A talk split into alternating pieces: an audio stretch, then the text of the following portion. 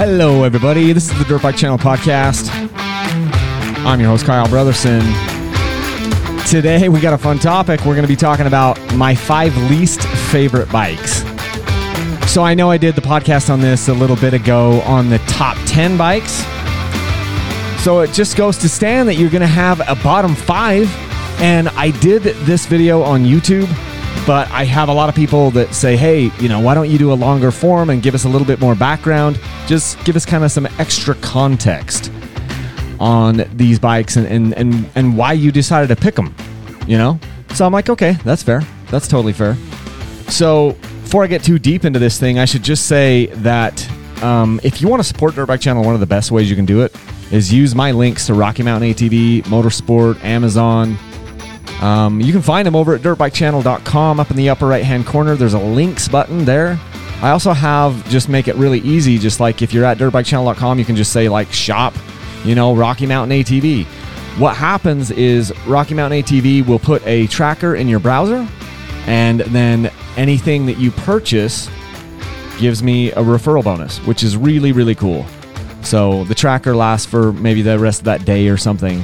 And uh, yeah, you can just you're at dirtbikechannel.com. You click Shop Rocky Mountain ATV MC, and then I have some things on there that are like just to get you ideas, like oh, here's some favorite tubes or favorite protection items or whatever. You don't have to pick from those lists. They just that's just to kind of get you going and get the juices flowing. You can pick anything you want: gear, tires, chains, whatever. It all works. So thank you so much for for doing that. So uh, let's jump in to my top five least favorite motorcycles. My top five least favorite, and I should mention here that um, I'm I picked I have five different bikes from four different brands, and two of them are KTM's. There's two KTM's, one Yamaha, one Beta, and one Honda. And I have liked bikes from all of these manufacturers, but these ones are just the ones that I've liked the least. And it's it sucks to say that, but if you're going to have a top 10 list, you're going to have a bottom 5. And the bottom 5 was actually maybe even a little bit harder for me to come up with than the top 10 because you know, you don't want to put you don't want to put a bike in here because you put somebody's you put a bike in here and essentially what happens is then I'm just going to have a bunch of I'll just say it, a bunch of pissed off people. Uh, one of the things that I've learned in doing Dirt Bike Channel for the last many, many years is there's a whole bunch of people out there that are less interested in like what what I what the review of the bike is. What they're really wanting is validation. you know, and so I get the I get an email from people, I get it every day or every other day at least, where they're like, "Hey, will you review this bike?" You know, whatever it is, and I'll respond back and I'll be like, "Hey, you know, I've been thinking about that or I've thought about it for a while. Tell me why you want me to review it." More often than not, they'll say, Oh, I just bought the bike. I just wonder what you think of it. so you don't want to review. In that case, what you want is validation on your purchase. One second. Excuse me while I hydrate. That person doesn't want a review. They just want to be validated on their purchase. And that is that happens over and over and over and over. One of the best ways for me to make enemies is by saying something bad about a bike that somebody bought you know, that kind of like if they feel like, oh, it's an attack on them. It's not an attack on them. I just don't love this thing or that thing about the bike. And that's hard for some people to hear. So you don't want to put a bike in your bottom five. And the hardest one that I've put in is my number five bike. The five, the the number five as far as least favorite is my my 2019 KTM 300 XCW. And it pains me to say that because there were times that I was on the bike. It's amazing. I was like, you know, there were times that it ran perfect, and there were times that I'm like, oh, this is this feels really good in this way, and it's pretty balanced. And generally speaking, it's not a bad bike. The problem was that when you overlay when I overlay my experiences with the 2019 and then I overlay the experience on the 2020 KTM 300 XCW, then man, it just really starts to feel feel it felt really dated. You know, it wasn't only just you know, there were many things. It was your suspension, it was the geometry on the front end, it was the mapping on the motor. I mean, they just they went through and in the 2020 model year, they made that bike so flipping much better. I mean, it was just leaps and bounds. And it was only on the XCW. The 2019 to 2020 XC line in KTM, it didn't get a lot better. It, you know, there's some minor refinements or whatever.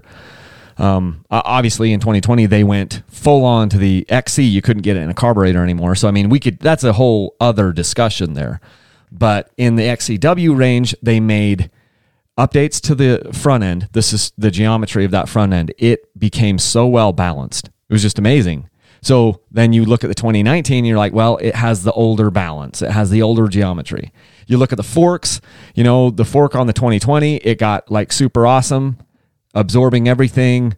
And it wasn't that the fork on the 2019 was bad, it just wasn't as good. It really wasn't. And then the other thing on that 2019 is it didn't start super great. Now I had two 2019 300 XCWs. One of them I just gave away. I never did ri- I never did ride it. The other one I rode for 126 hours. Both of those bikes were very very cold-blooded. Like they didn't want to start at all.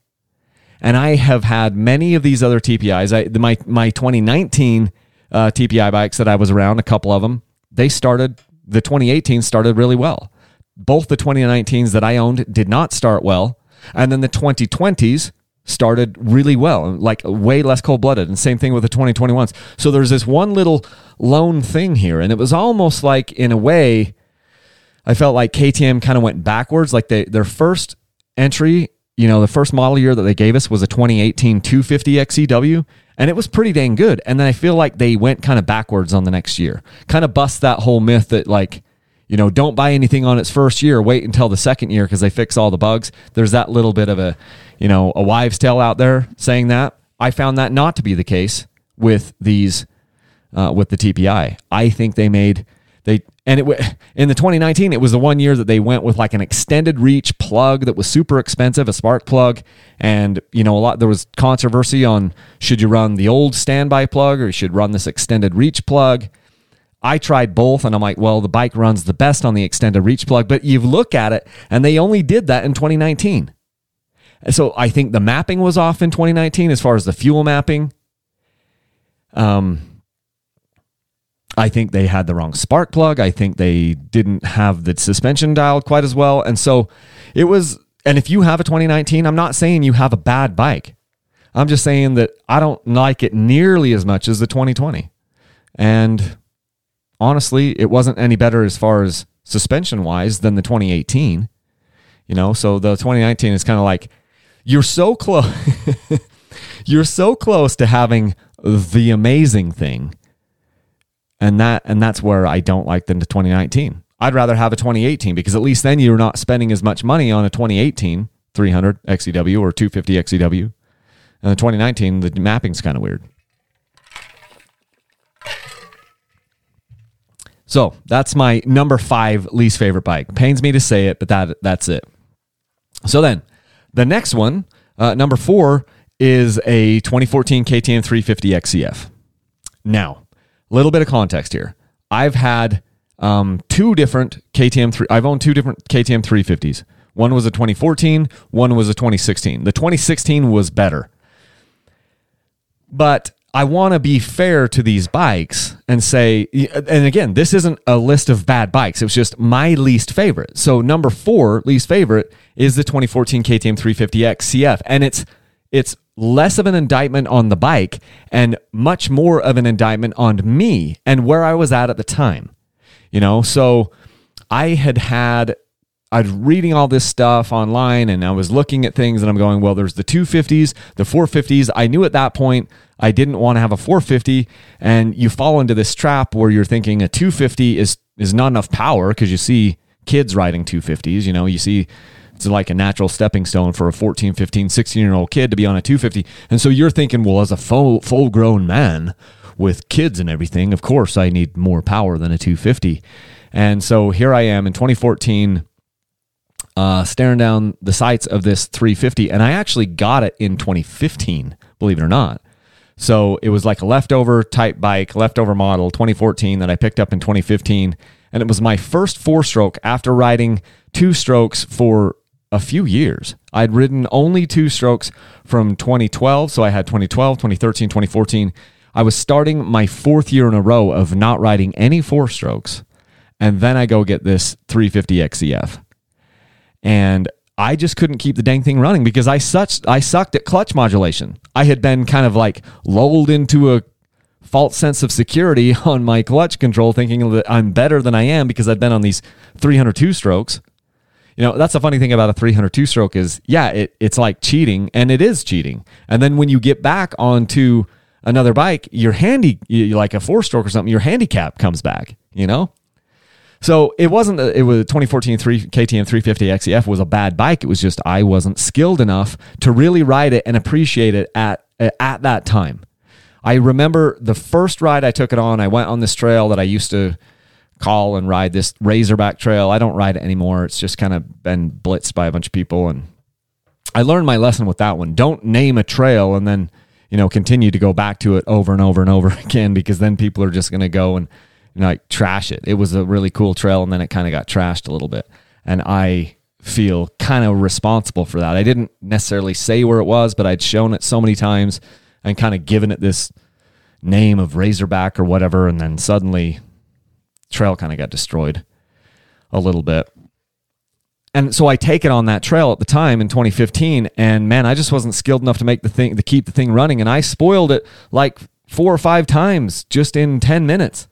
And I'm like, man, I and I've got footage of it. I say in the YouTube video, I dug back and found the footage from 2015, and I'm like, I stalled this bike, you know, four or five times. I stalled it more than you know in the last 10 minutes of riding than I did in the last three or four years, and that was true. But that wasn't. I was just riding the bike.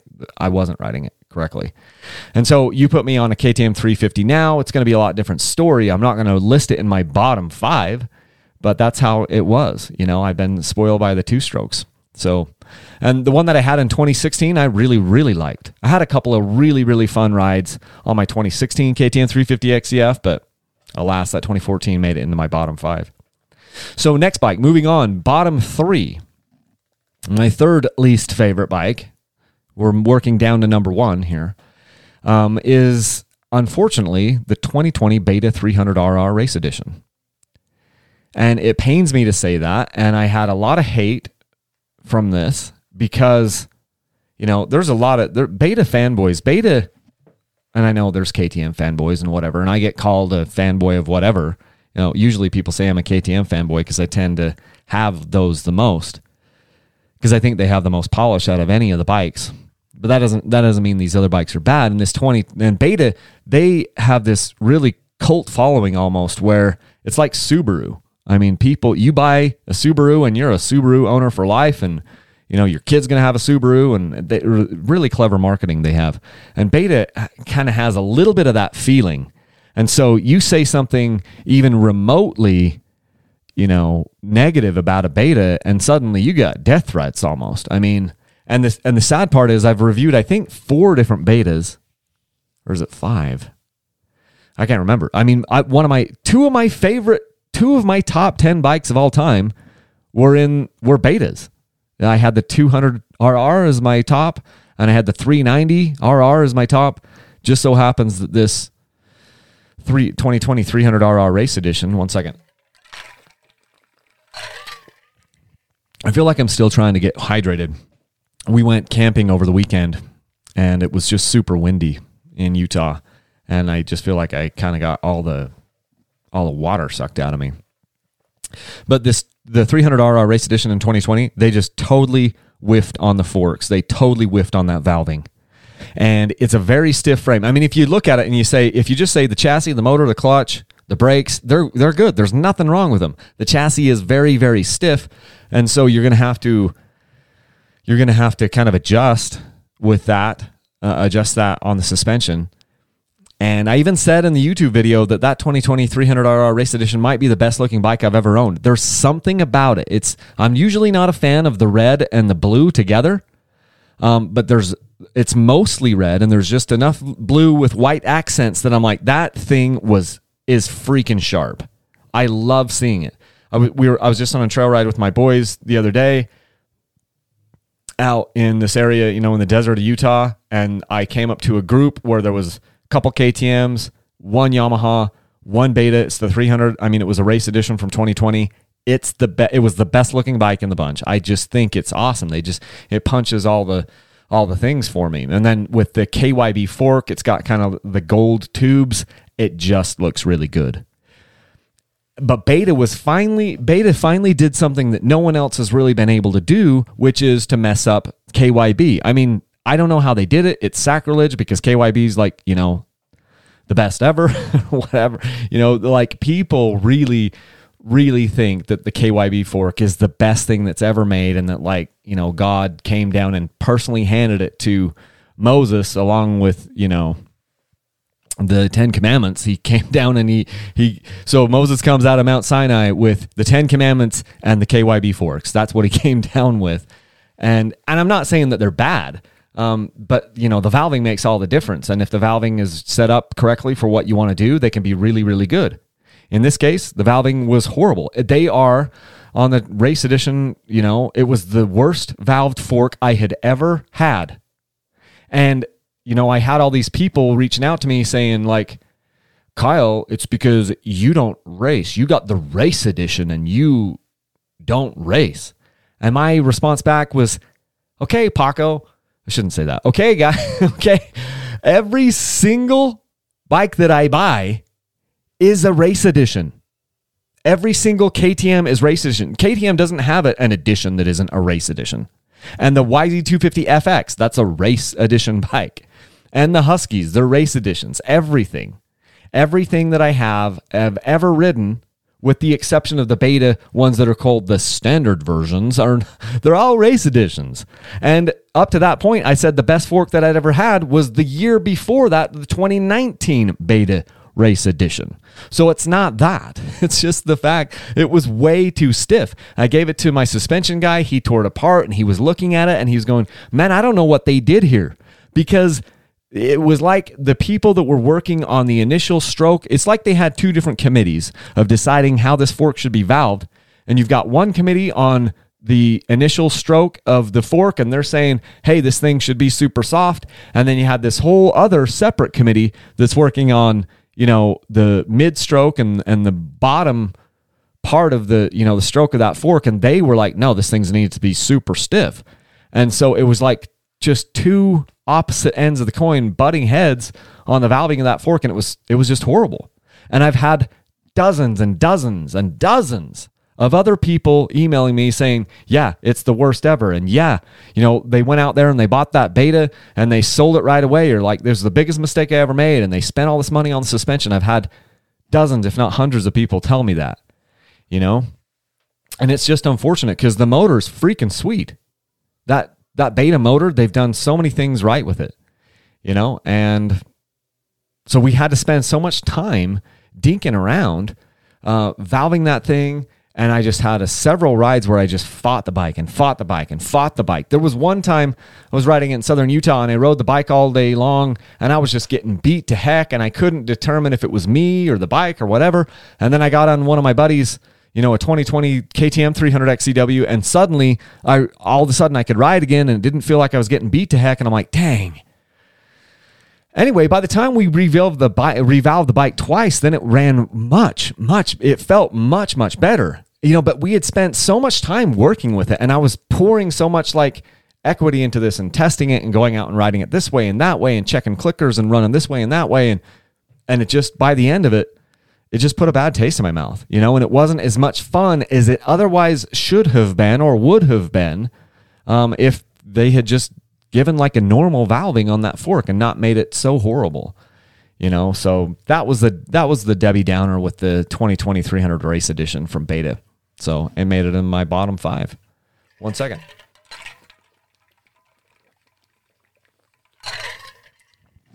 The interesting thing about this podcast, not the interesting thing, but one thing about it is you know you're just getting the real deal here. I'm not editing editing this. I mean, every once in a while, if I have a guest and they say some bad word or whatever, I might come in and edit. But for the most part, this is just me talking straight up. This is one take. That's what happens on these podcasts and you're getting it too because I'm sitting here unprofessionally drinking my water and ice out of my dirt bike channel bottle, by the way. So, number two Uh, least favorite bike of all time is the was the 2003 Honda CR 250R. It was a restoration project.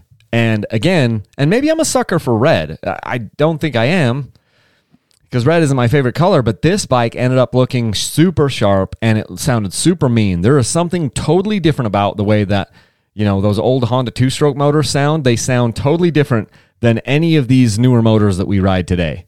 And so it looked sweet because we did a, a restyling kit on it to make it look like a 2018, um, like Honda CRF 450R and this bike looked awesome. You know, it looked awesome. And I had my good buddy Scott Seeley help me with that. He went out and found the bike and did all the work on it. You know, so I gave him the cash and anything that we needed on on as far as like okay parts this thing that thing he bought a bunch of things i ended up paying him back and saying hey what did you get what did you you know have and let me reimburse you on that and the thing turned out so amazing as far as how it looked but here's the thing it also ended up being, by the numbers, the most expensive dirt bike I've ever owned. Now, not it wasn't just the cash. We were in it somewhere around eight grand or something like that. Maybe if I've got if I have if I can find it here while I'm talking, I can find out the actual numbers on that bike because I have. If you want, if you want to get the numbers um, for this bike, you can just email me. In fact, here it is. It's the Honda CR. I've got it. I've got it exported here. So I kept we track we kept track of all the parts. So we bought the bike um, for eighteen hundred dollars. So it wasn't an expensive bike. And then we put sixty seven hundred dollars in upgrades into it. And so the total project without you know without the labor um was eighty five hundred dollars eight eight thousand five hundred and fourteen dollars we did approximately fifty dollars an hour and so I know some of you are going to dispute this, but I'm like, hey, look, my time is worth at least 50 bucks an hour. You take it to a shop, they're going to charge you 80 or $100 an hour. But I'm not willing to just say my time isn't worth 50 bucks an hour. It totally is worth that and more. So if I say that my time is worth $50 an hour and it takes us 80 hours approximately, that's $4,000 in labor, which makes that a $12,514 investment.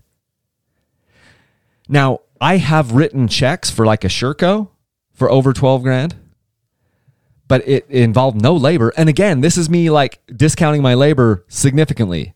I don't touch people's stuff. If I if somebody asks me to do a job, an editing job or whatever, like my base level that I say what I'm willing to do work for is $100 an hour. If you do that, if you say your time's worth 100 bucks an hour, then this is a over $16,000 motorcycle. You can buy two YZ250s for that, brand new. And it just was never that fun to ride. As far as like my, as far as riding, it was my least favorite two stroke ever. I mean, just let that sink in. The, the, the bike that I that is my least favorite bike above this one is going to be a four stroke. And you're probably going to be able to deduce which one it is, but this is my least favorite two stroke ever. You know, the best money we spent on that bike was on the suspension overall overhaul because it had KYB, I mean not KYB, had Showa forks that were valve for motocross, and it was old, and so we needed to put new seals and new oil and had it revalve so it was a softer thing so you could do some single track work with it. And you know, if we were riding this on a motocross track, maybe it would have been amazing. We did I did have my buddy Tyler take it to a motocross track when he was riding that for a season. I didn't get to ride it on the motocross track because of my knee. I was rehabbing my ACL at the time, but I did get to ride the bike several times in off-road situations and it just wasn't that fun to ride. It just wasn't. You know, we we were doing this and that and the other to it and it just it was kind of like that on off switch. And if two strokes were always like that where there was no no power and then all the power came at once, this this is why so many people don't you know, they have to be converted over to this idea of trail riding a two stroke because their experience has been with other two strokes like this 03 Honda CR 250R. Sounds good, looks good, hard to ride. Hard to ride out on the trails, you know, and it just never worked out well. And it didn't matter how much money we threw at the bike, it just wasn't as good as the newer. I mean, I'd rather have any of the modern two strokes Beta, Sherco, Gas Gas, uh, you know, uh, KTM, Husky, any of those bikes TM. I'm I'm guessing. I haven't ridden a TM, but that's you know, so it was my top three. Uh, I mean, top two least favorite bike, and now getting in here, number one, my number one least favorite bike shouldn't come as any surprise. It was the first one I ever owned. It was a 2009 Yamaha YZ450F. Pause for dramatic effect. And again, I need to reiterate it's not because this was a bad bike. It was because I, I was the thing wrong with it. I bought the wrong bike. I bought a motocross bike and I wasn't riding motocross. I was going to ride some gravel roads and some rocky kind of hill climb things. And I'm on this 450 race bike, this rocket ship. I got such a good deal on it. I mean, it was like I I walked out of there, like out the door in 2000. It was in 2010. It was a leftover model. Yamaha had just gone to their um their you know their backward slanting motor and electronic fuel injection, and so this was like way old news for people. This 2009, and so they were just blowing, trying to get rid of it off the showroom floor. It was still when the motorsport industry was kind of really down. and it just it was the wrong bike. It was my problem. It was my problem. You know, it'd be like it'd be like trying to buy an a Formula One race car as your first car ever. Okay, you've never ridden a car before, or you never driven a car before, and you go out and you get a Formula One car, and the first place you're going to drive it is down some gravel road. It's gonna kill you. You're setting yourself up for disaster. You're putting an amazing F1 car in a situation where it's not designed for with a with a driver who is not designed doesn't have any skill. This is what happened. Because I buy this rocket ship like so many of us do, and then I don't know how to use it. It's way above my skill level. You know, in dirt bikes, it's interesting because you can actually buy a top, like you can't buy a Formula One car, but you can buy a Formula One. You can buy that that equivalent in dirt bikes and they've progressed so much over all these many years we're not adapted like we're not adapted as humans to use these things their, to their potential there's very very few people on the planet less than 50 that can actually use that thing to its full potential and i wasn't one of them and chances are neither are you if you're listening to this podcast and especially you are not that person when you're just starting out and so wasn't the 2009 YZ450F was a bad bike at all. It was just a really, really bad decision by me to buy that as my first bike. And I've kind of made it one of my life's missions to keep people from doing, from making that same mistake. I've had a couple of calls with people today where, you know, we've talked about this. I've got a call here in just a few minutes with another gentleman and we're going to talk about what bike to buy. And I'm not saying that I have all the answers. I'm not saying that I know you know, which bike is the best. I have a feeling that I know which bikes are the best, are going to set you up for success. And this 09 YZ450F is definitely not the bike that is going to set you or me or anyone else up for success if this is going to be your first bike, you know? So it was an impossible situation for that Yamaha to overcome. And that's my fault. That is my bad for doing that.